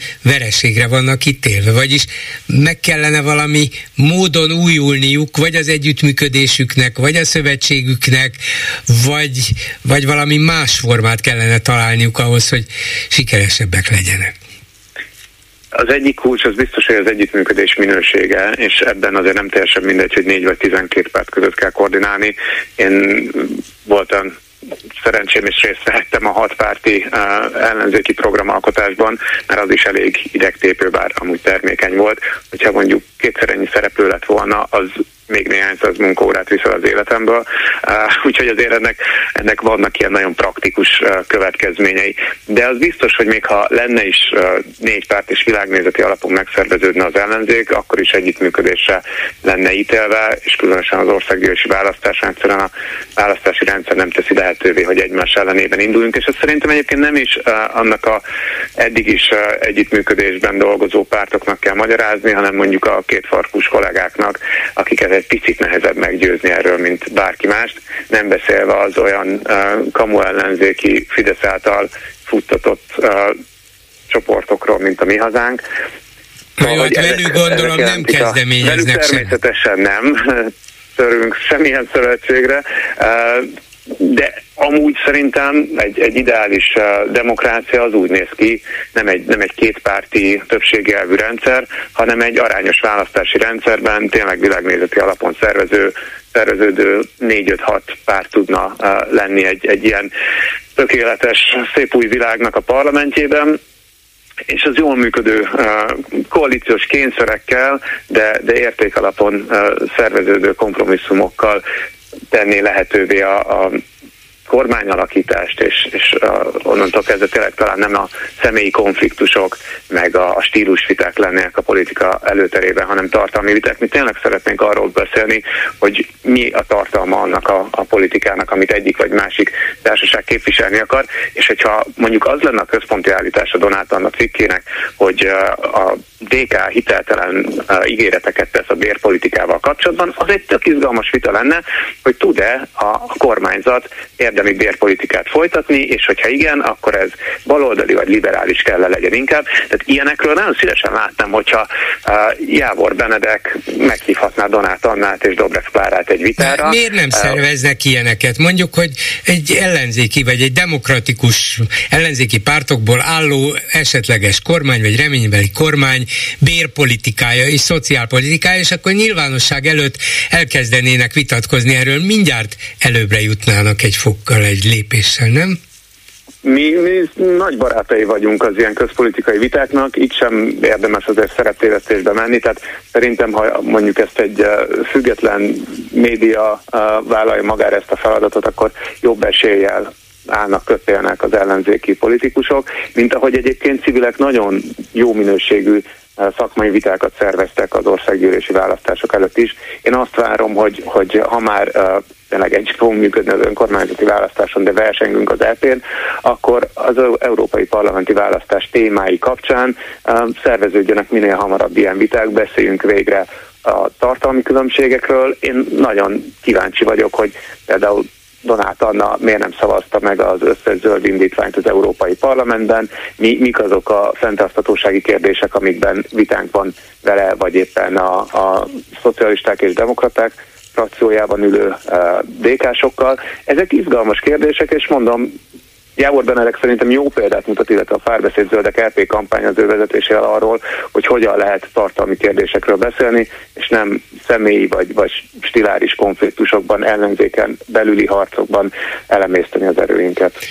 Köszönöm szépen Tordai Bencének, a Párbeszéd társelnökének, országgyűlési képviselőnek.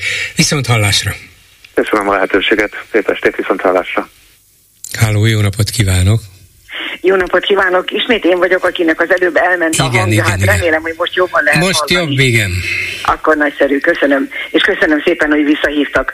Végül is jól jártam azzal, hogy még a Tordai Bence interjút is meghallgattam, mert pont azt támasztotta alá, amit kettő elmondott, hogy igenis lehet olyan tartalmi vitákat folytatni, amik nem a személyeskedésben, vagy egy, egy ilyen, hát nem tudom másképp mondani, mint féltékenységben ö, nyilvánulnak meg. Igen, hát erre lenne szükség. És akkor hadd folytassam azzal, amit kezdtem az előbb, hogy az a beszélgetés, amit tegnap ön folytatott Donát Annával, az nagyon-nagyon jó volt arra, hogy abszolút bemutatta azt, hogy itt egy tulajdonképpen nem összefüggő gondolatsorról van szó, mármint a Donát Anna részéről, mert rengeteg ellentmondásra derült fény. Mondjuk az egyik legelső, amit azóta már többszörösen szétszincáltak a betelefonálók is, hogy hát hogy képzelik akkor az el, a, a jövőben az együttműködést és az összefogást, és erre az a válasz, hogy tehát azért mi nyitottak vagyunk. Hát ez nagyon szóval értetetlen, és még sok mindent nem akarom ismételni, hogy abból a beszélgetésből bizony kiderült, meg utána a Nagy Attila Tibor elemzéséből is, hogy hát itt egyszerűen ez egy őrült beszéd, de van benne ráció. Hát illetve azt mondta, hogy lehet, hogy nincs végig gondolva. A, azt, azt a rációt érti, hogy fel akar tűnni, hogy a, a DK-val szemben meghatározni magát, illetve a momentumot, csak mintha nem volnának Igen. a következő Igen, lépések Igen, de hát ez nem úgy kellene viselkedni, mint Gábor Zsazsának, hogy mindegy, hogy mit mondanak rólam, csak beszéljenek rólam. Szóval Igen. ez azért tényleg az ember egy felelős politikustól azt várja el, hogy akkor érdemi dolgokat mondjon. És, és akár mennyire azt se értem, hogy a, miért pont a Gyurcsány Ferenc csípődött be ennyire Donát Annánál, hát az ő ellenfele, ha ezt lehet így mondani, a Dobrev Klára. Hát Dobrev Klára az árnyék miniszterelnök, és Dobrev Klára képviseli a DK politikáját. Gyurcsány Ferenc pártelnök, és nem, nem, persze, hogy befolyása van, hát ez egészen természetes, de nem ő az, aki meghirdeti a pártprogramot, hanem Dobrev Klára. Talán könnyebb célpont Gyurcsány, mint Dobrev. Hát ez az, igen, hogy szóval, és ebben, itt ki is merül akkor az a, arra a kérdésre a válasz, hogy, hogy érdemi vita van-e vagy sem. És bizony, ha megnézik, én tényleg több pártnak a programját szoktam megnézni, és nagyon tetszik mindaz, amit olvastam a DK programjában. Ugye azt mondta Donát Anna, hogy a választókat az érdekli, hogyan tudunk kilábalni ebből a megélhetési válságból. És hát erre nagyon sok javaslat van. Tehát önmagában az, hogy a fizetéseket megemeljük, azért az nem egy olyan rettenetesen elérhetetlen hát ha valakinek vannak közgazdasági ismeretei, akkor nem nehéz rájönni, hogy igen, lehet. Valószínűleg nem háromszorosára, meg ötszeresére, de egy másfajta gazdaságpolitikával igen, lehet fizetést emelni. Már csak abból is lehet, hogyha nincs annyi sok milliárdos lopás. Már abból lehetne fizetéseket emelni. Tehát egyszerűen nem értettem ezt az egész kifakadást, és főleg nem értettem azt, hogy miért nem tartalmi kérdésetől van szó. Miért egy ilyen sarokba szorított, hiúságában megbántott, irigykedő Hát én nem is tudom. Ha férfi lenne, azt mondanám, hogy nem szeretnék a felesége lenni, mert ez borzasztó volt. Szóval értetetlen. Igen, hát nyilván, nyilván arról van szó, hogy a, a Momentum súlyát akarja ezzel a megszólalással emelni, hogy valamiféle ellensúlyt mutasson a DK-val hát, szemben. Nem tudom. Akkor hadd mondjak, egy, ez egy nagyon régi szakállas anekdóta, hogy sok évvel ezelőtt, így, amikor még a csúcs boxoló volt a Mohamed Ali és a Fraser és egy mérkőzésük előtt megkérdezték a Mohamed Arit, hogy mégis mit vár a mérkőzéstől, és akkor azt mondta, hogy hát PP fogom verni a Frézert, nem fognak ráismerni, kész, eltüntetem, semmi, nyoma nem marad. És akkor ezek után megkérdezték a Frézert, hogy hát ő mit vár ettől a mestől, és azt mondta, hogy ki, micsoda, ki az a Mohamed Ali? Hát Úgyhogy a, a DK-nak ez a válasza, amiben azt mondták, hogy sok sikert kívánnak, hát ez nekem körülbelül az, hogy ki az a Mohamed Ali. De azért azt tudjuk, hogy ki az a Mohamed Ali, úgyhogy szerintem a Momentum, hát Momentum kiegyezne azzal, hogyha annyira emlékeznének rájuk is, mint Mohamed Alira. Köszönöm Igen. szépen, minden jót. Nagyon szépen köszönöm. Minden jót, viszont hallásra. Háló, jó napot kívánok. Üdvözlöm szerkesztő Haskó László, Parancsoljon, megint, doktor úr. megint egy orvosi kérdés, vagy orvosokra is vonatkozó kérdés, amiben muszáj volt közbeszólnom, mert nagyon-nagyon tévútra tetszettek menni. Mármint a ez kórházi fertőzésekkel kapcsolatban? Na miért? Hát elsősorban azért, mert ez, hogy kórházi fertőzések, ez egy rendkívül buta és rossz kifejezés. Nem tudni, hogy miről beszélünk. Ugye nem, nem olvastam ezt a cikket, lehet, hogy Akkor a cikkben... olvassál, mert ott részletesen, ráadásul nagyon is pontosan, és nem általánosságban, és nagyon alaposan van például felsorolva, hogy milyen fajta fertőzések, multirezisztens kórokozók gyakorisága, Clostridium difficile fertőzések gyakorisága, igen, igen, igen. és így ne, tovább. Ne is tessék folytatni, bolgár úr, mert ez, ez, ez egy téves vágány. a kórházi fertőzésekkel kapcsolatban akkor beszéljünk arról, hogy miféle kórházi fertőzések vannak. Nagy, két, két nagyon külön csoportot kell fel, fel, tenni, vagy felsorolni. Az egyik az a sebek fertőzése, tehát a műtétes szakmákban a sebfertőzések miensége. Ez valóban lehet egy minőségi mutató, azonban a legkevésbé sem függ attól, ahogy a magyar egészségügyben minden le van pusztulva. A, a kórházi, a sebfertőzéseknek a legnagyobb százaléka az magának a betegnek a hordozott baktériumától származik. Először is a legtöbb, nem a legtöbb, de régebben a legtöbb, ugye kétféle okból szoktunk operálni. Az egyik, amikor valamilyen gyulladás van, ez az eset az nyilván, most én általános sebész vagyok, én 40 évig dolgoztam kórházban, és most 10 éve rendelőben dolgozom. Ugye én sem vagyok szakértő, de mondom, 40 évig dolgoztam kórházban, pontosan tudom azt, hogy minek mi a következmény, és miről szabad beszélni, miről kell beszélni, és miről nem érdemes. A, a, a sebfertőzések azok legtöbbször magától a veszektől származnak, nem akarom ezt részletezni, de attól függ a dolog, hogy éppen a beteg milyen állapotban van. És még csak nem is arról van szó, hogy, hogy a beteg kellően megmosakodott-e műtét előtt, vagy a műtéti le, sterilezés, bőr leltisztítása az elégséges volt-e, vagy nem, hanem vegyük mondjuk a leggyakoribb műtétet, a, a, a, a, a, vagy régebben a leggyakoribb hasi műtét volt a, a, az appendektómia, tehát a féregnyúlvány eltávolítás. Akkor szoktuk eltávolítani a féregnyúlványt, amikor gyulladt nem mindegy, hogy a műtét melyik nap történik. Ha első 24 órában operáljuk a vakbelet, akkor a környezetében nincs geny, és nagy valószínűséggel műtét utáni gennyedés sem lép fel. A második nap operáljuk, vagy pláne a harmadikon, akkor már egy kis körülírt hashártya gyulladás van, és ha hagyományos műtéti behatolást végzünk, nagyon-nagyon valószínű, hogy bármennyire is óvatosak vagyunk, ez egy folyékony, tömény geny adag, egy pohárnyi majdnem, és ez nagyon-nagyon nehéz úgy megoldani, hogy két-három baktérium ne kerüljön olyan helyre a sebbe, ahol majd aztán sebfertőzés lesz belőle.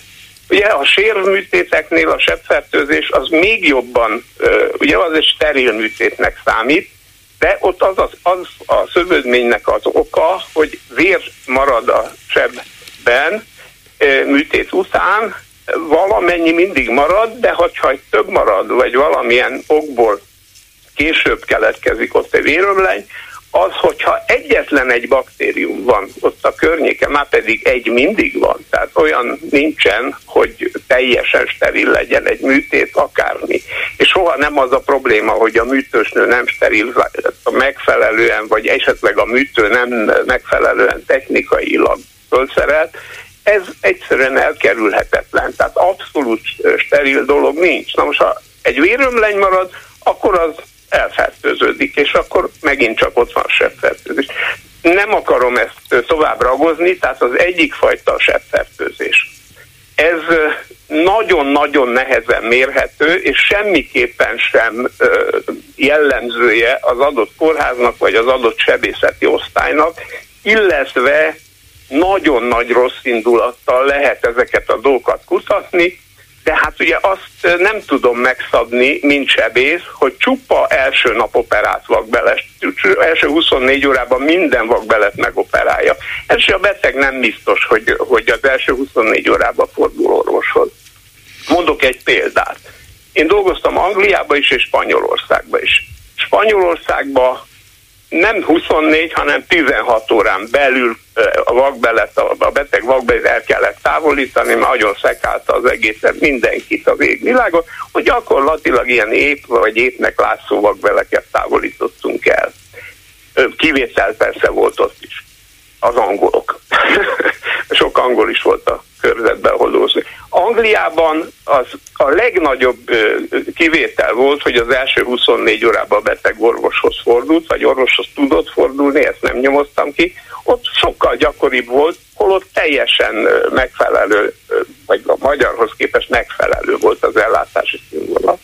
Szóval a sebfertőzés az olyan dolog, mint hogy, hogy ha villamos kocsikra tennénk cédulát, hogy ezen a, ebbe a kocsiba volt a legtöbb hívfertőzés, vagy nem tudom, vagy Covid fertőzés. Az attól függ, hogy kiszáll fel a villamosra, a kalauzon se sok múlik, de valami azért igen. Most a másik fajta kórházi fertőzés, nem tudom, hogy a cikk erről szólt-e, az létezik, ugye lehet légúti fertőzéseket kapni, és lehet kontaktfertőzéseket, ami általában gastrointestinális ügyekből, tehát székletből, vagy valamilyen nyálból, vagy valamilyen más váladéknak a kikerüléséből származik. Ebben az esetben valamicske szerepet játszik a, a, a, az, hogy a kórházi viszonyok milyenek, de nem olyan végzetesen nagyot, mint az, hogy a betegek mennyire vannak higiéni, tehát mennyire mosnak kezet mondjuk WC után. Magyarországon az előfordulhat, bár nagyon remélem, hogy ez nem fordul elő, hogy nincs elég csap, hogy kezet mosson a beteg a WC után, de az nem fordulhat elő, hogy a nővér vagy a segédnővér egyik betegről a másikra, tehát mondjuk kiviszi az egyik beteg ágytálát, és aztán megy a másik betegnek ételt adni, ami egyébként sajnos a nővér a keret, a nővér keretnek a, a szűkösségéből adódóan éppen előfordulhatna, de nincsen olyan elvetemült és, és, és eldugott kórház, ahol az, azt a két dolgot ne különíteni kell élesen egymástól. Tehát ilyen szempontból ez a lehetőség nulla. Én értem ezt, és nem is igazán tudtam beleszólni, amit ön itt elmondott, hiszen ön ért hozzá, saját tapasztalatai vannak több évtizedről, nekem meg nincsenek, még szerencsére betegként sem, de ez a két hatalmas, nagy, nagyméretű cikk, a Telexen egyébként, vagy a Direkt 36 portálon elérhető, érdemes elolvasni, arról szól, hogy a kórházi fertőzéseket nálunk a az egészségügyi hatóságok eltitkolják. Európában... Ez nem igaz, de, Hát nem Én hozzák nem, nem, nem Csak azt szeretném megkérdezni, ez a cikk egy tudományosan szerkesztett újságban jelent meg, vagy egy napilapban, hetilapban, nem tudom egy oknyomozó tényfeltáró újságban olyan... Ez, ez, ez, igen? ez borzasztóan tudománytalan. Tehát a, mi, mi lenne, ha elolvasná, és akkor utána állapítaná meg, hogy az-e vagy sem ilyen cikket, nemzetközi... Ami ír, igen. Aminek az a szíme, hogy kórházi fertőzések. Az orvosnak nem kell elolvasni, ez, ez, ez, ez, ez egy, nem is tudom, bulvárújság, vagy nem tudom, ez, ez, ez teljesen tudománytalan ezt a kérdést így feltenni. A másik az, hogy azt állítani, hogy a hatóság eltitkolják, ez abszolút nem igaz. Igen, na most a, az, egész, az egésznek az alapja talán egy európai vizsgálat, a European Center for Disease Prevention and Control, tehát az Európai Betegség Megelőzési Centrumnak a vizsgálata, amiben különböző országok, európai országok beküldték az adataikat, és ott egy survey van, egy, egy ilyen vizsgálat a Healthcare Associated Infections-ről, vagyis a, az egészségügyi ellátáshoz köthető fertőzésekről. Lehet ezt szerintem magyarul az érthetőség kedvéért kórházi fertőzésnek fordítani. Nem szabad, úgy, nem pe, szabad. Akkor, nem akkor, szabad. akkor fordítsuk úgy, hogy egészségügyi ellátáshoz kötődő fertőzés, de szerintem a lényegen, de a lényegen nem változtat. És nagyon, ráadásul, nagyon ráadásul ott van még a címben, hogy, hogy a kórházakban. Úgyhogy az egészségügyi ellátáshoz kötődő fertőzések az európai kórházakban. Ez van benne. Lehet, hogy nem tudományos, csak egy európai tudományos intézetből való. Nem tudom, mondom, erről így beszélni, ahogy, hogy, ahogy most önök beszéltek, és ahogy ön most, ez, amit ön most véd, ez, ez teljességgel tudománytalan. Azért ajánlom önnek, hogy olvassa el, de, de hozzáférhető. Rá, bolgárul, ja, hát, ha nincs szüksége, de ha nincs szüksége rá, akkor nem tudom rávenni. Akkor csak de azt tudom mondani, hogy... rávenni engem. Én szerintem ön olvasta ezt? Én elolvastam, természetesen elolvastam, igen, és, és ezért tartom meghökkentőnek. És, ezek a és azért... amiket én mondtam, tehát ők általánosságban mondanak azt, hogy kórházi fertőzések? Kórházi fertőzéseket bizonyos értelemben általánosan erre az európai vizsgálatra hivatkozva. És most De például a cikk sorozatuk második részében pedig a nátha és három... a, a Jaj, ne, ne, ne, ne, doktor úr, ne. Ne, nem nátháról van szó, ön is tudja, hogy nem arról van szó, még akkor is tudja, hogyha nem olvasta el ezt a cikket, és ebben a, ennek a cikknek a második részében pedig különböző kórházi fertőzés fajtákra lebontva is, egyébként a magyar hatóságok által megadott, csak éppen nem Magyarország számára, nem a magyar közönség számára megadott adatokból bogozták ki, hogy hol, mennyi ilyen vagy olyan típusú fertőzés volt akkor de... most hadd kérdezzek én valamit. Ez a sebgenyedésekről szól? Nem, nem sebgenyedésekről. Mindenfajta kórházban. Mi, olvass el, azt kérem. De ne És haragudja, ha... mondja meg, hogy miről még, ha nem a sebgenyedésekről a nátha is kórházi fertőzés, ha mellettem fekvő ágyom lévő betegtől kaptam meg. Igen, hát akkor ezt is vigyázzon magára, csak ezt nevezni. És például a Covid idejében egyik ágyról a másikra kapták meg a betegek. Igen, nem Covid fertőzésekről van szó. De akkor miről? Sebgennyedésekről az egy, az egy dolog, azt lehet elemezni, és kell is elemezni, és Magyarországon is elemzik.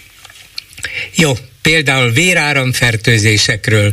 Péld... Az véráramfertőzés az, az egy klasszikus sebfertőzéses dolog, helyes, az ugyanaz. Hát akkor, egy injekció akkor... az is beavatkozás. Na látja. Hát akkor De itt van, azért mondom, hogy... Igen. Egy injekciótól nem származnak. Ki mondta, olyan nincsen. Ki mondta, hogy injekciótól? Az, az lehet De doktor úr most olyannal vitatkozik, a, olyanról vitatkozik, amit se nem mondtam, se nincs benne a cikkben.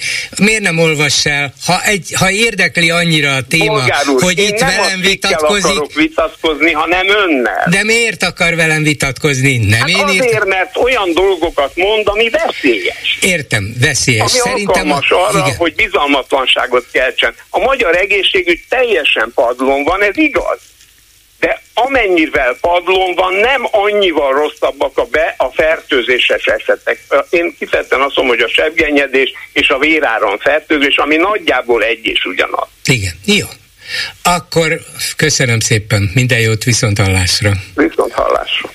Háló, jó napot kívánok! Jó napot kívánok, Bolgár úr, Péter vagyok Londonból, önkéntes gyógyszervédő aktivista. Régen, régen, régen beszéltünk, március volt, nem beszéltem nem bírtam ezt most már ki. Szóval valójában arra szeretnék rátérni, hogy ugye a Donát Annának ez a kitörése a gyógycsán fóbiájával, és én ezt már elmondtam, hogy én is mindenben minden ellenzéki szavazónak figyelni de ajánlom, hogy a demokratikus koalíció nem Gyurcsán Ferencből áll. Tehát valójában, amit a Donát Anna mond, meg sok ellenzéki szavazó téresed, hogyha Gyurcsán Ferenc mondjuk elköltözne a holdra, ugyanúgy... Sokan elküldenék, biztos. Hát, de ez nem messze és azt mondom, teljesen mindegy ugyanúgy folytatódna az, mint ami most folyik. Tehát valójában azt kéri a Donát Anna, hogy a demokratikus koalíció hoztassa fel önmagát. Tehát sem lényegtelen, és, és én, én ezt is egyszer már fölhoztam önnek, és hát nem történt ebből semmi, megértem, hogy nem olyan egyszerű ez, hogy, hogy igenis kéne egy mondjuk egy öt részes, mondjuk másfél-két órás műsort ez, erre rászállni, és esetleg fölvenni a kapcsolatot a demokratikus koalíció elnökével, hogy ebben ő készítene el, hogy igenis ellenőrzik meg azt a időszakot, amikor ő miniszterelnök volt. És én erre arra szeretnék kitérni legfőképpen, hogy ő, amikor 2004-ben miniszterelnök vált, hogy mi az, amit ő átvett. Hát ő egy olyan, olyan járgányt vett át, aminek minden négy kereke defektes volt. És ő valójában egyetlen egy esélye volt arra, hogy ezen tudjon változtatni, hogy meg tudja nyerni a következő, változ, a, a, a következő választás 2006 hogy adjon neki elegendő időt, négy évet, hogy konkrétan elkezdhesse a változásokat a jó irányba. De amikor ő átvette azt a vezetést, akkor a, ugye az államháztatás az már bőven-bőven el volt úszva, tehát ez, ez egy téves dolog, hogy, hogy egyetlen egy személyre Gyurcsán Ferencre fogják azt, amiért úgymond csőd közeli helyzetbe vitte az országot, ami valójában nem is igaz, mert, mert, mert rendben van, tehát az igaz, hogy, hogy bajba került az ország, de, de ő ezt megoldotta. Ő ezt megoldotta az IMF segítségével, és, és hát persze lehet kökörözni, hogy most miben mennyiben volt neki része, de én úgy érzem, hogy ez nincsen eléggé tisztára mosva és kilemezve. Én, én nagyon szívesen meghallgatnám Gyurcsányt, és be, bevallom önnek, meg a hallgatóknak is, tettem kísérletet arra, hogy, hogy a DK elnöke jöjjön be, és akár egy hosszú beszélgetést folytasson velem, vagy akár hallgatókkal is. Részben politiká, a mai politikáról, de engem az is érdekelne, hogy, hogy az akkori szerepét hogy ítéli meg, szóval én nyitva állok, amikor ő kíván ezzel élni, akkor, akkor itt is lesz gondolom. Szóval bízunk benne, hogy, hogy előbb, nyilván Gyurcsányt az mozgatja, hogy rég volt, ez nem, hogy ezerszer, milliószor személyre hányták már, ő milliószor elmondta azt, amit ő erről gondol, tele volt évekig ezzel, amikor még miniszterelnök volt, ez volt a, a politikai élet középpontjában, az ellen kellett védekeznie, hogy akkor most szemkilövető, meg hazug, meg minden, túl, megpróbál ezen túl lenni. És én ezt megértem, mert, mert a mai tevékenységét nyilván nem ennek fényében kell értékelni, és hogyha ennek ellenére tudott egy viszonylag erős és a legerősebb ellenzéki pártot létrehozni, akkor ezt kellene értékelni, de mégsem tud szabadulni a múltjától, tehát én szívesen rászánnék akár egy következő tisztázó beszélgetés, de megértem, hogy ő azt mondja, hogy, vagy ezt gondolja, hogy mit kell ezen még tisztázni. Hát, de első igaza van, és valójában nincs és szükség Gyurcsán Ferenc arra, hogy konkrétan tisztában legyen, mert, mert szerintem elég sokan a DK környékéről is tudnák ezt, vagy az, aki esetleg egy olyan elemző, aki tényleg világosan tisztán elmagyarázza, hogy, hogy a demokratikus koalíció egyáltalán miért jött létre. Hát miután 2006-ban ugye megnyerte a választás, és kiderült ez a beszéd, onnantól kezdve bármit szeretett volna, csinálni minden egyes, tehát esélye nem volt semmiféle változása, mert meg volt Júlcsikba de másodpercet kezdve. Nem volt neki meg a, a saját pártján belül, az akkori saját pártján igen, belül igen. A, a, a, a támogatása olyan szinten, mivel hogy, hogy, hogy hát amit mondtam, ez a, ez a, ez a defektes járgány, hát nem volt tiszta. Igen, igen, sajnos önnel is egyre inkább elmegy a hangja a vonalban, úgyhogy inkább leteszem, mert egyre nehezebben hallom én. De köszönöm szépen, amit elmondott erről, és minden jót viszont hallásra, és közben itt van a stúdióban Lőrinc Saba a Facebookos kommentekkel. Szia Gyuri, köszöntöm a hallgatókat. A doktor úrral való beszélgetésed az imént Na, már arra már is reagált. Rögtön érkezett nekem egy, egy komment. Semmelweis-et ilyenek rúgták ki eléggé kritikus nem, gondolat. Hát nem, nem, nem. Viszont a tegnapi témával maradt az aktív, a Donátan, illetve a mai témád is, a Donátan a ö, publicisztikával kapcsolatban. Érdekes volt a jobbikos vezér a Donát ügyben. Gyakorlatilag ugyanazt mondja, mint ő, csak jó nagy belébeszéddel. Gyurcsány nem megy, többet nem állnak össze, mert nem érdemes, fő, fő cél vele nem teljesülhet. Hát igen, de ezt a Jobbik már néhány hónappal ezelőtt bejelentette és elhatározta, de a, az ilyen kemény Gyurcsány vagy DK ellenes támadásoktól tartózkodott. Hát lehet azt mondani, hogy nem mondja meg egyenesen, mégis ezt csinálja, de azért valószínűleg van különbség a kettő között. Nem is keltett ez annak idején akkor a visszhangot, mint most a Donát annál.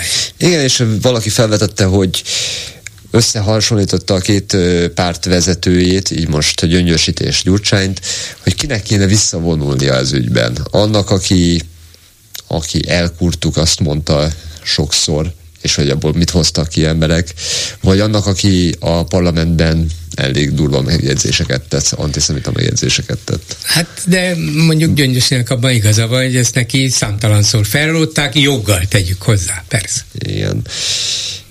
Valamelyik ö, nagy tudású fejtse már ki, Gyurcsány és Orbán bűnei közt melyik a súlyosabb? Hát nem vagyok nagy tudású, de az nem kétséges, hogy Orbáné, mert, mert Gyurcsány nem akart egy vezérközpontú antidemokráciát létrehozni, Orbán viszont ezt teszi. Ha már a vezérközpontuságról és az antidemokráciáról van szó, egy felvetés. Háborús veszélyhelyzetben leg, legfőbb vezetőink löpködnek, utazgatnak a világban. Miért? Pláne, hogy olyan helyekre mennek el, mint mondjuk most a külügyminiszter. Ezzel is a békét védik. Belarusba. Hát ez nem, a, ott is a békét védi. Ez a kedvencem volt ez a kérdés, hogy mit keresett Minskben a külügyminiszter? Békét.